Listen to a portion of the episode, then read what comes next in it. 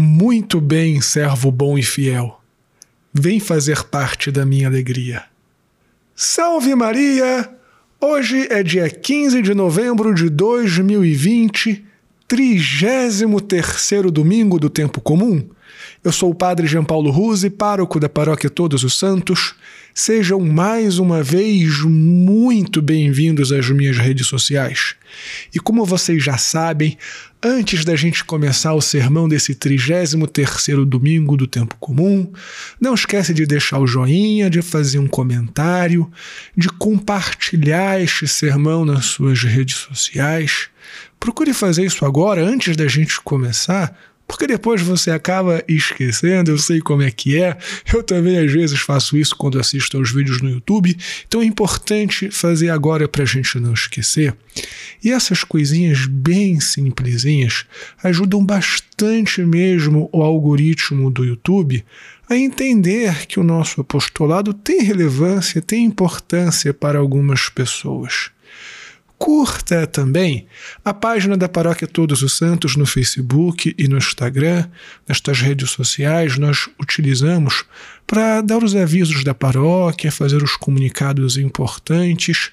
Toda quarta-feira nós temos aqui no YouTube também uh, o nosso programa de notícias comentadas, o Contramundo News. E também temos o nosso podcast Contramundum. Assina também para que você receba os podcasts no seu celular, porque é uma forma também muito interessante de você ouvir a pregação sem necessariamente precisar ficar olhando para a tela. Então você pode fazer enquanto dirige, enquanto trabalha, enquanto cozinha, etc. E por último, se você tem visto valor no meu apostolado, se este sermão tem te ajudado, se o programa de notícias tem sido interessante para você, considere também fazer uma doação e ajudar a nossa paróquia Todos os Santos. Deus te abençoe e salve Maria!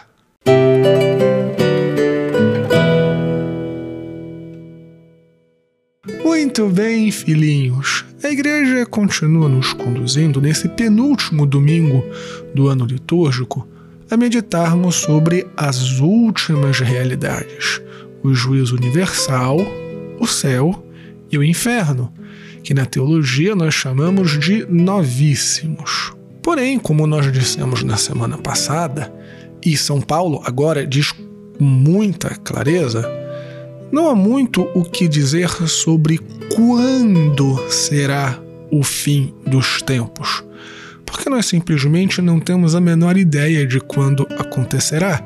Jesus diz que quando ele estava aqui entre nós, nem ele sabia exatamente quando seria.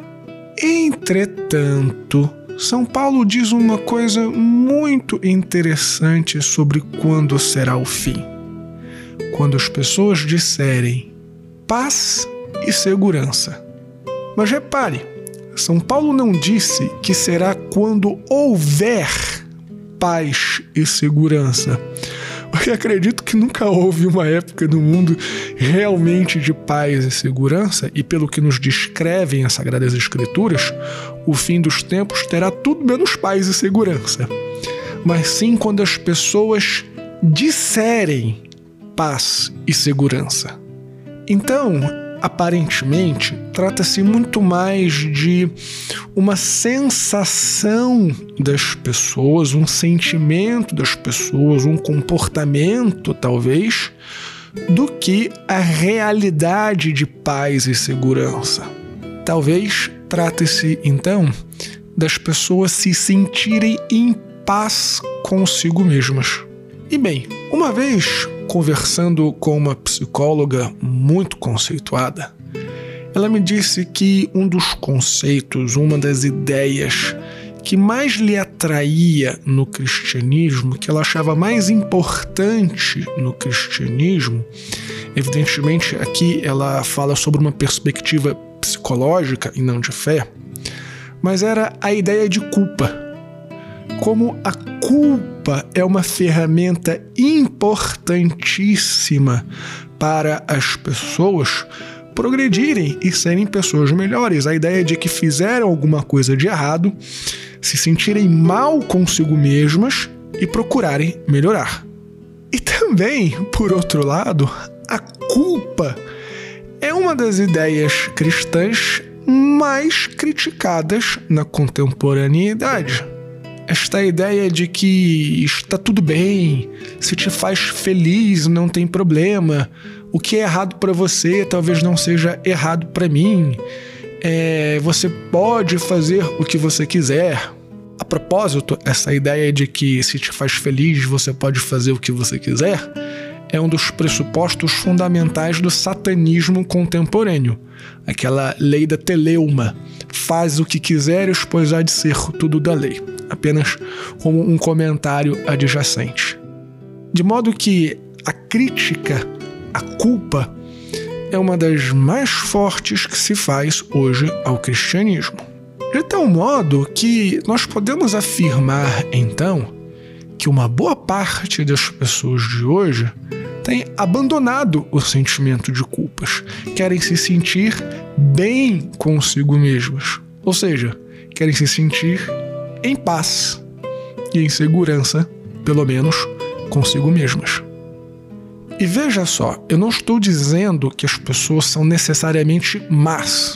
Bom, ainda que nós sejamos maus por causa da inclinação do pecado, mas não estou dizendo que todo mundo é um monstro terrível que faz coisas horrorosas.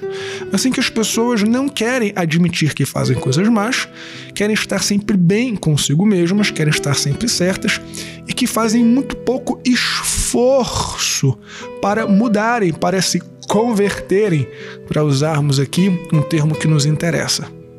Afinal de contas, se eu estou bem comigo mesmo, se tudo que eu faço está bem, se não há nada de errado com a minha personalidade, se não há nada de errado com o meu comportamento, então por que, que eu vou mudar?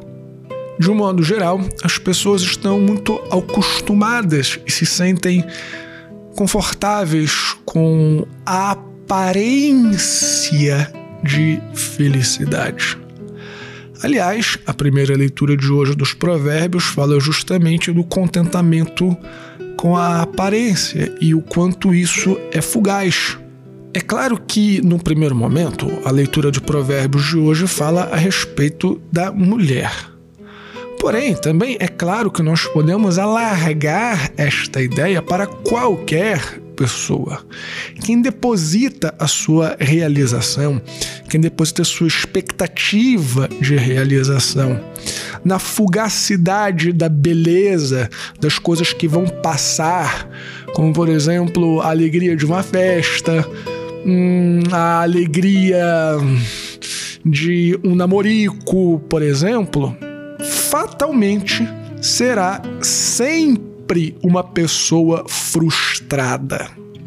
Não é à toa que as pessoas hoje em dia buscam ser felizes a todo custo, mas no fim das contas nunca se sentem verdadeiramente preenchidas e ficam numa espécie de loop infinito, porque percebem que não há algo de bom nas suas vidas, mas não percebem que elas precisam mudar para serem verdadeiramente felizes. E a parábola dos bens fala justamente deste tipo de pessoas, que não são necessariamente más, mas que não fizeram nada com as suas vidas. Entregaram a Deus exatamente aquilo que receberam.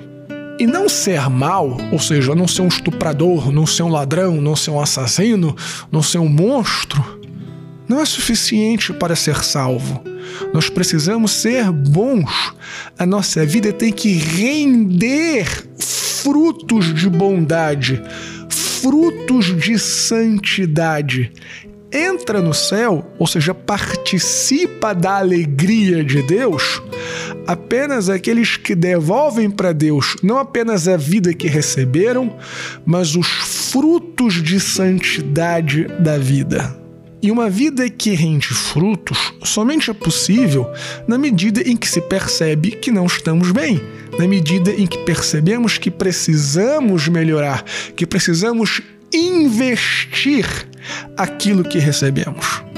Então, filhinhos, que Deus nos ajude a perceber que existem ainda coisas na nossa vida que precisam ser melhoradas, que existem aspectos da nossa personalidade que precisam mudar, que existem comportamentos nossos que precisam mudar, porque nós devemos render o 100% de frutos para Deus. Devemos fazer a nossa vida render em santidade. E que um dia Deus também possa dizer para a gente: venha participar da minha alegria. Deus te abençoe e salve Maria!